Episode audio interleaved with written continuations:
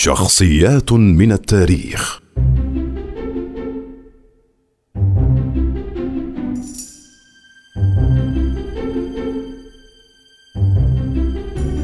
ابن سينا.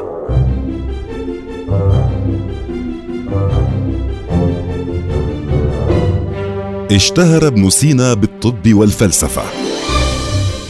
ولد في قرية أفشن الفارسية قرب بخارة.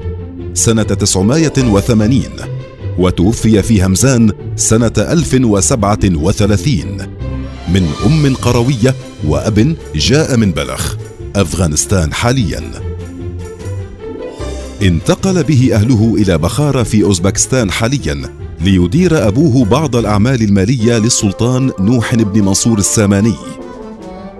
ختم القرآن وهو ابن عشر سنين وتعمق في العلوم المتنوعة من فقه وأدب وفلسفة وطب. بقي ابن سينا في بخارة حتى بلوغه العشرين ويذكر أنه عندما كان في الثامنة عشرة من عمره عالج السلطان نوحا بن منصور من مرض حار فيه الأطباء.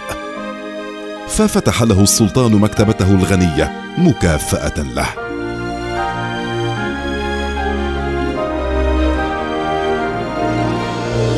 بعد ذلك انتقل إلى خوارزمة حيث مكث نحوا من عشر سنوات.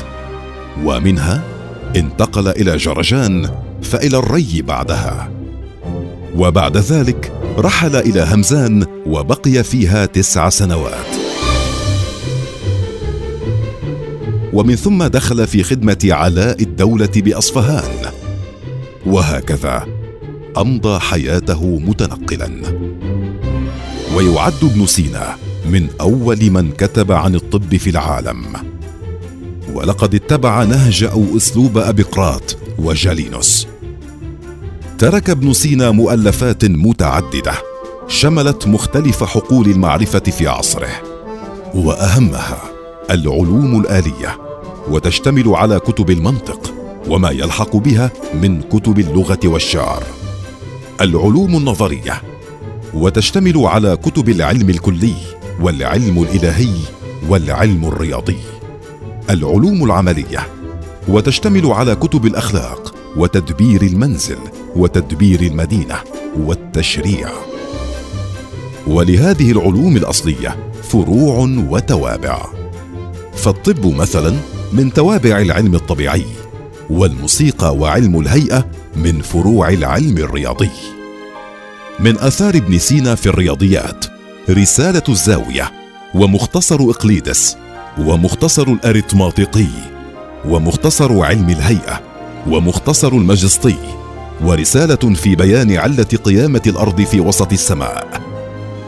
طبعت في مجموع جامع البدائع في القاهرة سنة 1917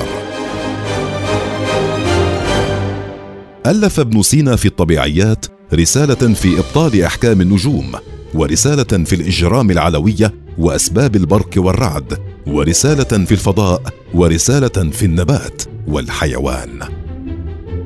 وضع ابن سينا كتبا في الطب.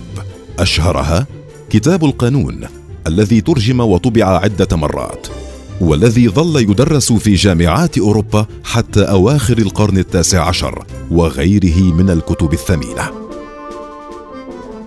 بحث ابن سينا في أمراض شتى. أهمها السكتة الدماغية التهاب السحايا والشلل وعدوى السل الرئوي وانتقال الأمراض التناسلية وغيرها. وتحدث عن السرطان ومعالجته وخالف ابقراط في وجوب الامتناع عن معالجته. إذ قال والسرطان إذا استؤصل في أول أعراضه شفي المريض منه. قيل إنه أصيب بداء عضال في آخر حياته وحينما أحس بدنو أجله اغتسل وتاب وتصدق وأعتق عبيده. لقب ابن سينا بالشيخ الرئيس بالفيلسوف وبالطبيب والعالم فكان من عظام رجال الفكر في الإسلام ومن أشهر فلاسفة الشرق وأطبائه.